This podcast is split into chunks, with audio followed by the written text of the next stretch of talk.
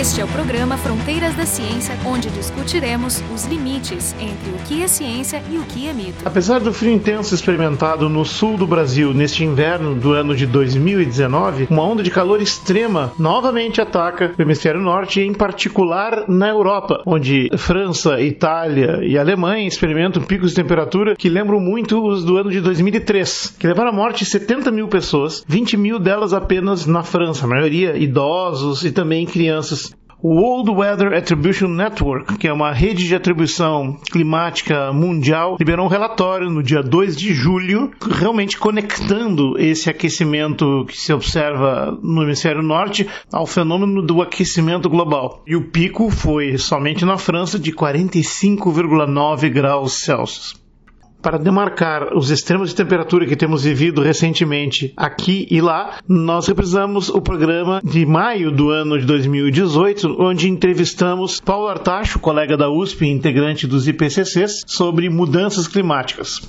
O programa de hoje, o tema vai ser mudanças climáticas globais. É um prazer para nós ter como convidado o Paulo Eduardo Artacho Neto, é, que é professor titular do Departamento de Física Aplicada da USP, membro da Academia Brasileira, da Academia de Ciências do Estado de São Paulo, da World Academy of Science, da Associação Americana para o Progresso da Ciência, Academia da Ciência dos Países em Desenvolvimento, faz parte dos painéis intergovernamentais de mudanças climáticas, os famosos IPCCs, que receberam o Nobel em 2007, né? Tu tem um pedacinho desse Nobel? Tem. É, muito importante na área, diversas publicações, 18 publicações nas revistas Science e Nature, é referência internacional no estudo de aerossóis atmosféricos atmosféricos e a relação deles com o clima, a formação de nuvens e coisas assim.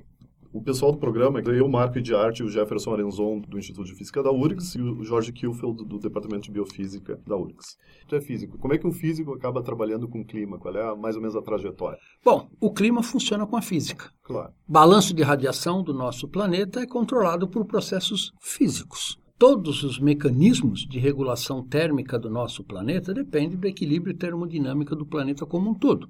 Portanto, é, todo o clima é físico, mas todo o clima também é biológico, porque nós vivemos num país, num, num planeta vivo. O clima é químico, porque as reações químicas na atmosfera controlam a concentração de gás de efeito estufa, então nosso planeta não enxerga a divisão entre física, química, biologia, matemática ou meteorologia. Então, é muito importante que a ciência responda a isso, olhando o planeta como uma coisa só, com as questões socioeconômicas envolvidas, com as questões políticas, com as questões éticas e também com as questões associadas com o funcionamento físico básico do clima do nosso planeta. E do, ponto, do ponto, de vista do que está acontecendo agora, qual é, tua, qual é o, teu, o, cenário que você está vendo? Bom, é, veja, o planeta está em claro e franco processo de aquecimento, graças ao aumento da concentração de gás de efeito estufa. Isso hoje é absolutamente sem nenhuma questão em aberto hoje, né? Então nós aumentamos a concentração de dióxido de carbono na atmosfera, que era cerca de 280 partes por milhão no início da Revolução Industrial para 402 partes por milhão hoje. Então, nosso planeta já se aqueceu em média 1,2 graus centígrados. Algumas áreas do Brasil, como o Nordeste brasileiro, já se aqueceu 2 graus o que é uma, um aumento de temperatura sem precedente ao longo dos últimos 800 mil anos na região. Então, isso obviamente traz impactos físicos, ecológicos, ambientais e socioeconômicos. O que nós estamos agora discutindo é como fazer com que o Brasil e o planeta como um todo se prepare para uma época onde, que nós chamamos de antropoceno, onde os seres humanos dominam uh, o clima do planeta, coisa que não havia acontecido na história do nosso planeta de 4,6 bilhões de anos em, com nenhuma outra espécie. Quando tu diz que esses, esses dados, né, eles não são mais colocados em, em discussão, tu está claramente falando do meio acadêmico, dos especialistas no assunto. Ou seja, se construiu um consenso entre as pessoas que trabalham com isso e o aquecimento existe, é, é causado... Um é um fato e é provocado pelo, pela, pela humanidade mas isso não se reflete no resto da sociedade. Não, isso é? também não é verdade. Quer dizer, não há ninguém que saiba que o aquecimento global está acontecendo do que as grandes companhias de petróleo. Né? A Exxon sabe disso desde a década de 50. Na verdade, isso não é nada novo, né? Tem um físico sueco, Svante Arrhenius, que em 1890 publicou um trabalho científico mostrando que se nós dobrarmos a concentração de CO2, o planeta aumenta de temperatura 5 graus centígrados, né? Então isso foi o primeiro a descrever o efeito isso, estufa isso já, foi conhecido há mais de 100 anos, quer dizer, não há nenhuma novidade nem científica nem ambiental nessa questão. A questão é, são os interesses econômicos envolvidos numa empresa de, que explora carvão o interesse dela é simplesmente vender a maior quantidade de carvão no menor intervalo de depois tempo possível tem... e ter o maior lucro possível. E depois não tem, essas empresas em geral não têm capacidade de adaptação, não é que elas vão trocar o produto delas, elas simplesmente vão perder de um dia para a noite toda a riqueza que elas têm. É, como já aconteceu em vários outros setores econômicos no passado. Né? O problema é que o impacto desta decisão financeira ou monetária, digamos assim, afeta todos os seres vivos do nosso planeta. Mas existe uma resistência né, de negar essas, essas evidências. Então, por mais que as corporações tenham essas, essas informações, as políticas públicas são justificadas, em alguns países pelo menos, negando essa realidade. E existe uma parte da sociedade que se ocupa em negar as, as mudanças climáticas. Esse movimento é relevante? É só uma minoria barulhenta? Ou a gente precisa levar eles a sério? É ruim ter começado um debate debate do lado dos negacionistas, hum. né? porque acho que eles são absolutamente hoje uma minoria muito grande, tanto é que os próprios Estados Unidos são signatários do Acordo de Paris. Mas o presidente e... não disse que ia reverter isso? Veja, mas aí você não pode confundir uma única pessoa ou um único setor econômico por um país inteiro. Quer dizer, uma coisa é o presidente Temer ou o presidente Trump, a outra coisa é a população brasileira ou a população americana. Quando você vê estados nos Estados Unidos como a Califórnia, como Oregon, como Massachusetts, que continuam exatamente na mesma política de redução de emissão de gás de efeito estufa e investimento em energias renováveis, né? eles representam os setores mais adiantados da economia americana. E tem o outro lado dos estados produtores de carvão que não querem deixar uh, um negócio, né, que para eles é um negócio, que é vender carvão para geração de eletricidade. Né? Então é um conflito dentro da sociedade, que é um conflito legítimo, evidentemente, mas não vamos confundir esse conflito, que é legítimo, com a questão de negacionismo científico. Então, o que nós estamos vendo é que, na questão de você desenvolver um sistema energético sustentável a médio e longo prazo, você tem interesses econômicos fortes, tem gente que vai perder dinheiro e tem gente que vai ganhar dinheiro. Então você tem o setor de desenvolvimento de energia solar e energia eólica, que hoje internacionalmente é dominado pela China, que está ganhando bilhões e bilhões de dólares vendendo painéis solares e geradores eólicos para o mundo como um todo. Eu vi um argumento que dizia que mesmo essas fontes alternativas, quando usadas em larga escala, elas teriam efeitos no clima. É, tudo tem impacto. Né? Exato. Todas as atividades humanas, sejam elas pequenas ou de grande porte, têm impacto ambiental. Isso é inegável, né? A questão não é esta, a questão é você minimizar esse impacto ambiental tendo em vista os anseios da sociedade. A sociedade pode achar que é importante, a sociedade brasileira pode achar que é importante e não dar uma parte da, da floresta amazônica para gerar hidroeletricidade com emissões de gás de efeito estufa uh, pequeno.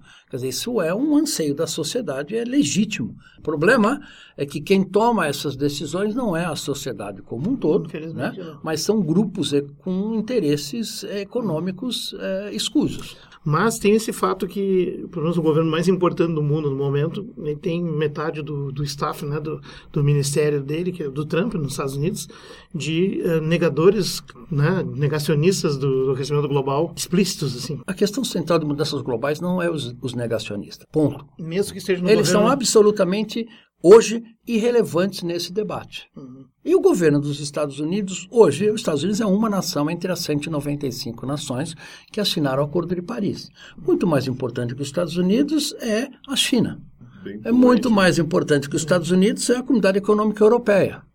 Então, os Estados Unidos não têm esse protagonismo e nós temos uh, setores emergentes em escala global, como a China, a Índia e países de, em desenvolvimento em geral, que têm uma relevância muito maior. Do ponto de vista físico, então, o CO2, uh, como qualquer processo de liberação natural, ele tem, digamos, um, uma fonte, um conjunto de fontes, e os sumidouros, que é onde ele é recolhido, o que joga na atmosfera e o que uhum. absorve. Então, basicamente, esse crescimento recente documentado significa que está se colocando mais a fonte aumentou, as fontes aumentaram e o sumidouro, digamos, é o mesmo, que Sim. é o ciclo do carbonato silicatos, que é um processo biogeológico lento, mas uhum. muito eficiente. Né? Ele está ajustado para o que tinha antes da Revolução Industrial, vamos dizer. É, hoje, do ponto de vista de emissões, quer dizer, nós estamos jogando cerca de 40 gigatoneladas de CO2 na atmosfera por ano, né? 90% vem da queima de combustíveis fósseis 90%. e 10% vem do desmatamento. O desmatamento era, há 5, 7 anos atrás, responsável por 18% da emissão de gás de efeito estufa. Isso foi reduzido a 10%, principalmente por causa da redução do desmatamento é, na Amazônia. Não aumento de, da emissão, não aumento do não. De carros. Não, mas então isso, isso, é importante. Você está dizendo que esse aumento recente ele é 100% atribuído a causas antropogênicas. Ah, Porque, sim, por exemplo, poderia haver também um aumento na atividade vulcânica que, não, que não está documentado. Não, né? Isso não existe. Então isso é importante. No mesmo, se fosse uma fração menor desse total que está sendo acrescentado, sei lá, 10%, 5%, uh, igual, essa é a única fração que a gente tem algum poder de fazer algo como decisão social, política, humana, né? porque a gente pode diminuir a emissão uma decisão política. A gente não pode botar rolho em um vulcão, a gente não pode... É, os processos naturais têm uma escala temporal completamente diferente do que nós estamos fazendo com o nosso planeta nos últimos 200 anos, que dos 4,6 bilhões de anos do nosso planeta é uma escala temporal muito, muito, muito curta. Né? Então, todos os fenômenos como vulcanismo, alteração de brilho do Sol, etc. e tal, têm uma escala temporal de centenas a milhares de anos. Aliás, publicasse um paper agora na Nature recentemente, sim, sim. Né? saiu até no, na, na, revista FAPESP. Fala um pouco desse trabalho, porque isso é, uma, é, um pouco mais sutil, como, como o desmatamento acaba influenciando.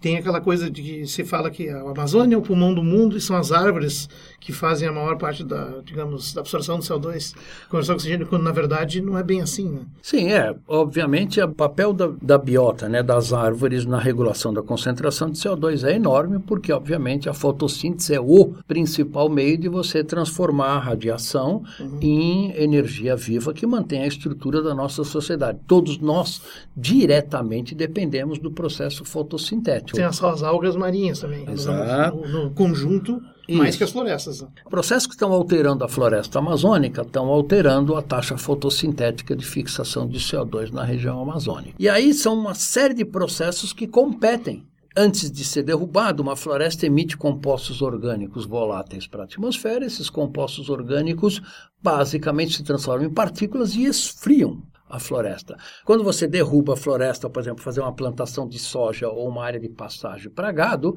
você deixa de ter essas emissões naturais biogênicas para a atmosfera e a floresta deixa de exercer esse serviço ambiental que é estratégico para a manutenção do clima para a própria floresta. Quer dizer, instantaneamente aquela região vai estar mais quente. É e, essa região vai estar 3 a 4 graus mais... Mas esse efeito também é suficiente para tu alterar em escala macroscópica a circulação de ventos, correntes também? Ou é um efeito mais localizado? Então, se você altera o gradiente de temperatura, você altera o deslocamento de massas de ar pura física, pura termodinâmica. Sim, mas a, a, pergunta é a escala. A escala, de, né, porque tu pode ter uma, um gradiente de temperatura, mas local.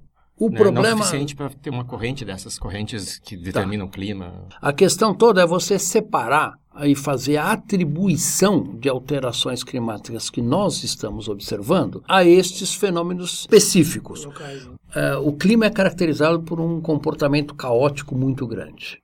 O clima seria então, um fenômeno global. Ele é controlado por um número muito grande de pequenos individuais processos que interagem entre si de modo muito caótico. Então, a atribuição a um processo específico não é uma coisa muito trivial, a, a menos de que quando esse processo específico se torna tão dominante que fica realmente inequívoco essa atribuição. Então, por exemplo, nós já desmatamos 19% da área original da floresta, trocou essa área área de pastagem. Nós observamos, por exemplo, no estado de Rondônia, uma clara alteração no regime de chuvas. A pergunta é: é causado pelo desmatamento ou não? É, não é muito simples você responder afirmativamente essa pergunta. Por quê?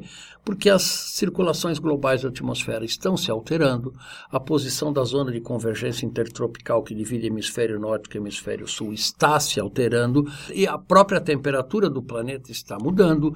Com isso, aumenta a quantidade de vapor d'água na atmosfera e assim por diante. Então, é uma série de fatores que fazem é, ser muito difícil você fazer uma atribuição uh, unívoca a um particular fenômeno. Eu acho que é por isso que uh, as pessoas em geral têm uma dificuldade de, de entender o fenômeno, porque tu sempre tenta entender usando uma única quantidade. Né? É a temperatura, é a quantidade de carbono, Sim, estamos falando, de sistemas, estamos falando de sistemas complexos mas com muitas variáveis. A gente tem sistemas espacialmente heterogêneos uhum. que tu tem que olhar distribuições espaciais, Sim. temporais e, e, isso é difícil porque tu tem partes que sobem, partes que descem. Então, quando tu associa um, um único número... Mas a minha pergunta é, pensando nesses índices simplificados, né, de crescimento de, de algumas quantidades, tá bom, está crescendo, mas a pergunta é, e a, a derivada?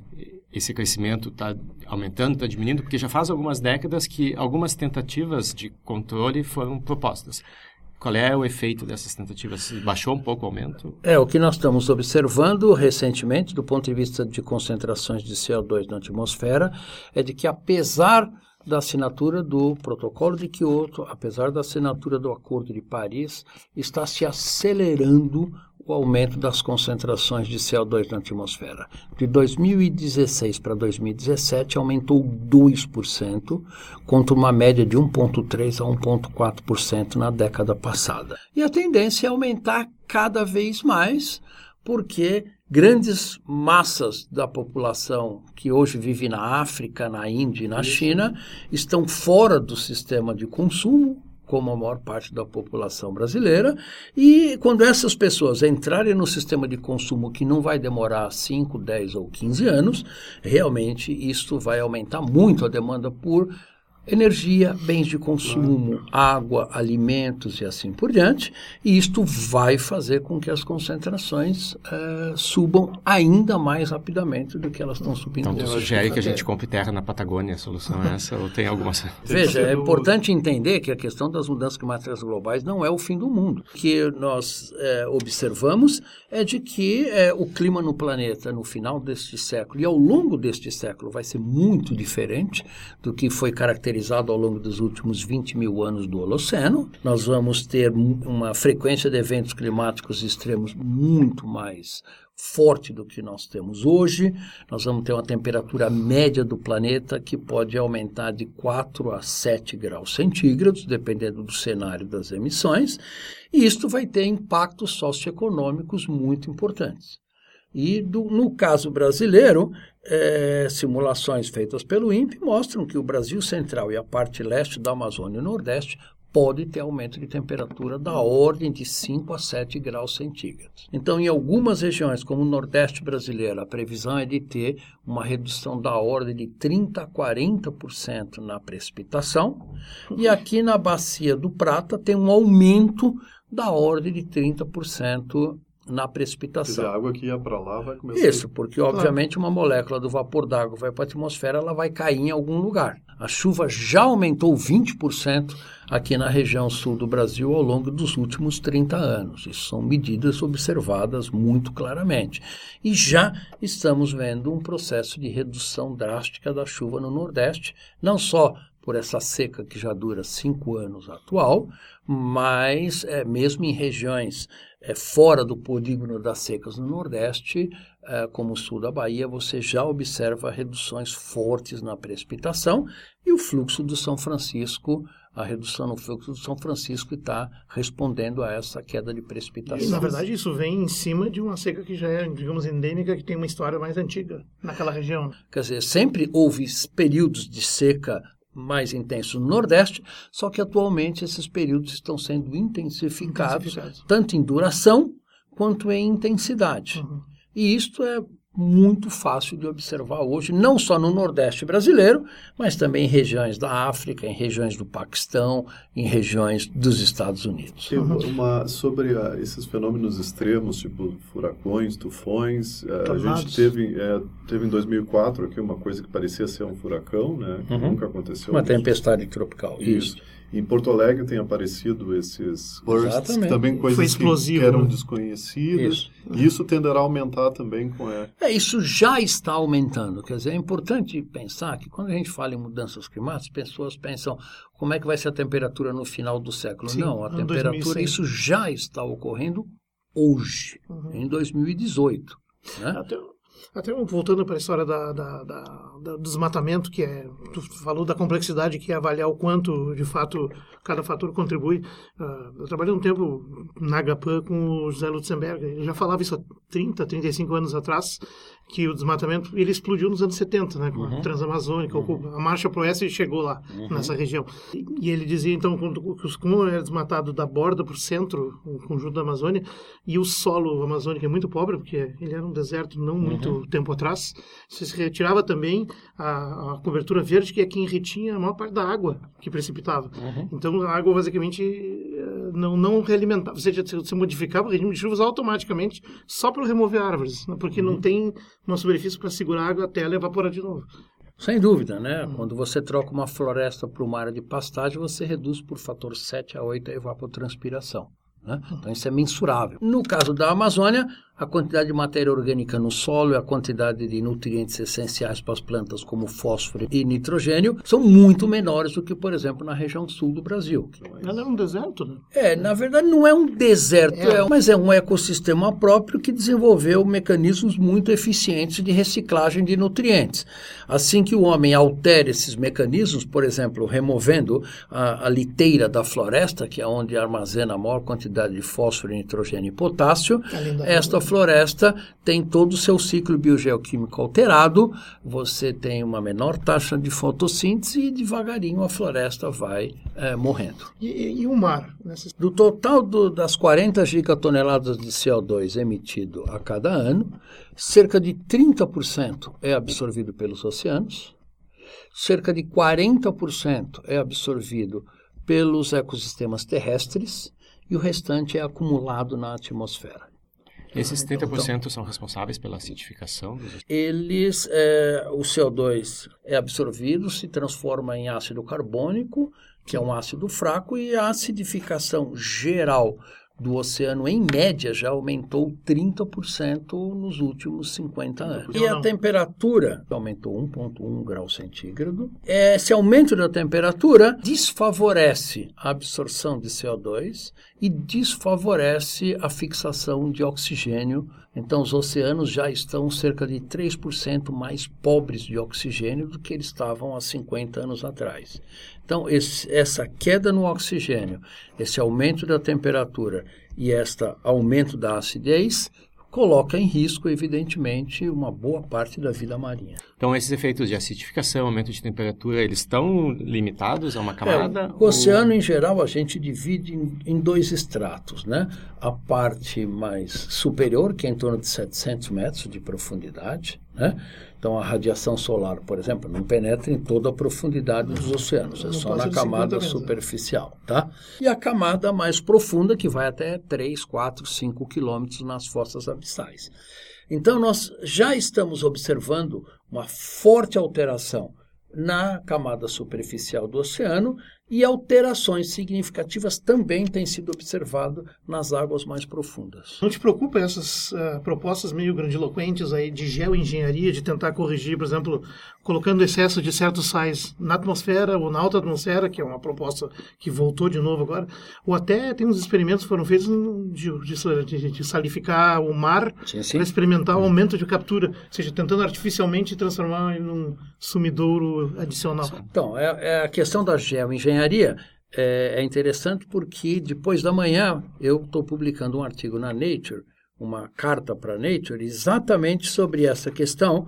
E o, o, o ponto principal dessa carta é colocar que os países em desenvolvimento, Brasil, África do Sul, Índia, etc., é, têm que urgentemente é, realizar pesquisas sobre os possíveis impactos de técnicas de geoengenharia no sistema hídrico, nos ecossistemas, na produção de alimentos e assim por diante. Né? Ou seja, está havendo uma experimentação talvez meio irresponsável agora?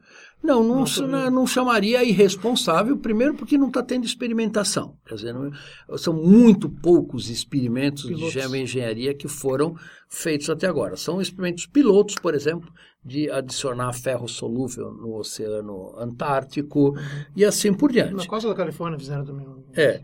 Existem três técnicas principais hoje de geoengenharia. Um é você jogar é, partículas de aerossóis na estratosfera, reduzindo o, o fluxo de radiação solar. Uma segunda técnica é aumentar a cobertura de nuvens, uh, jogando mais vapor d'água e mais núcleos de condensação de nuvens na atmosfera. E um terceiro é colocando nutrientes no oceano para aumentar a fixação de CO2. Essas três técnicas elas têm efeitos colaterais é, muito fortes. Por exemplo, no caso de adicionar ferro nos Isso. É. oceanos, você aceleraria por fator 100 a acidificação dos oceanos e você corre o risco de basicamente extinguir toda a biota que vive nos oceanos hoje. Uma né? solução que destrói você o resto. Você jogar uh, aerossóis na estratosfera, você aumenta a taxa de radiação uh, difusa em relação à radiação direta, você altera a produtividade primária de todas as espécies de planta no planeta de maneiras ainda totalmente desconhecidas. Então, cada uma dessas técnicas é, se mostra com problemas muito sérios na sua implementação, mas a ciência está engatinhando nessa questão. Talvez possa é, vir a ser necessário utilizar algumas dessas técnicas daqui a 30, 40, 50 ou 100 anos né? dependendo do andar da carruagem na redução de emissões de CO2. Mas, sem sombra de dúvida, então, a solução é parar de produzir emissões. Por né? enquanto, nós só podemos fazer isso. Quer dizer, hoje, nenhum cientista endossa qualquer opção de aplicação de geoengenharia, mesmo porque todas as técnicas ainda são muito uh, precárias e primárias, mas o problema é que elas são desenvolvidas principalmente por cientistas do mundo desenvolvido e, em geral, financiado pela própria indústria do petróleo. Pois é, esse é um problema porque, por exemplo, existe uma divulgação ostensiva disso na mídia, inclusive empresas que têm ações nessas, na ZAC, nessas bolsas de alta tecnologia, vendendo um pouco a expectativa, a esperança em cima de algo que, como tu falaste, ainda é muito preliminar, Exatamente. é muito tentativo. É, então, por isso é que é nós escrevemos essa, essa carta para a Nature, que vai sair na próxima sexta-feira, é, alertando de que os países em desenvolvimento têm que entrar com a ciência para estudar os possíveis impactos, efeitos colaterais de cada uma dessas técnicas de geoengenharia, que é, alguns países podem começar a aplicar unilateralmente, na falta de um sistema de governança global que possa administrar a aplicabilidade dessas técnicas. E isto, obviamente, pode colocar em risco ainda maior é, todo o sistema planetário. Ou seja, os, acordos, os acordos não contemplam ainda não existe um manifesto dos cientistas né, pedindo uma moratória na questão de engenharia? Eu, eu me lembro de ter assinado uma coisa assim há alguns anos Existe, atrás. né? Existe. A Convenção de Biodiversidade né, colocou uma, uma recomendação aos países para que não se eh, tentasse qualquer técnica de engenharia até que a ciência conseguisse estudar os impactos e os efeitos. Então, a única saída que nós temos hoje é reduzir a emissão de gás de efeito estufa, transformando a nossa estrutura da sociedade em geração de eletricidade via energia solar e energia eólica, que hoje são uh, economicamente viáveis comparado com a queima de combustíveis fósseis. Nós vamos ter que alterar todo o nosso sistema de transporte, porque, por exemplo, uma cidade que nem a cidade que eu vivo em São Paulo, com 7 milhões de automóveis nas ruas, é absolutamente inviável do ponto de vista de, de metrópole é, urbana. o conceito de o que, que é o conceito normal do, do ir trabalhar, né? Né? Porque é uma coisa que já está já passando da época, né? Depende da, da atividade. É, porque ah, hoje em dia as pessoas vão até um lugar, fisicamente até um lugar, para fazer um trabalho que eles fazem quase 100% do trabalho eh, no, no, mundo virtual. Uma coisa que eu estava pensando era a questão da aparente injustiça também para alguns países em desenvolvimento. Por exemplo, o caso do Brasil é um caso típico, que depois que se descobriu com o pré-sal que a gente tinha uma, uma riqueza, né, uma riqueza momentânea uhum. muito grande em combustíveis fósseis, né, aquilo pareceu em um certo momento que era o ticket do Brasil para sair do terceiro Sim. mundismo, né? E agora chega essa situação que diz, não, você não pode usar isso. Veja, está caindo a ficha é, não só da população global, mas também dos governos, que todos nós habitamos um país único. E Sim. o que um americano ou um brasileiro ou um chinês faz afeta sim todos os seres vivos do nosso planeta, não só da nossa espécie, mas todas as bactérias, algas, plantas e assim por diante. Então, é, esse novo conceito hoje é muito claro. Agora, o que não é claro é como nós vamos realizar a governança deste sistema.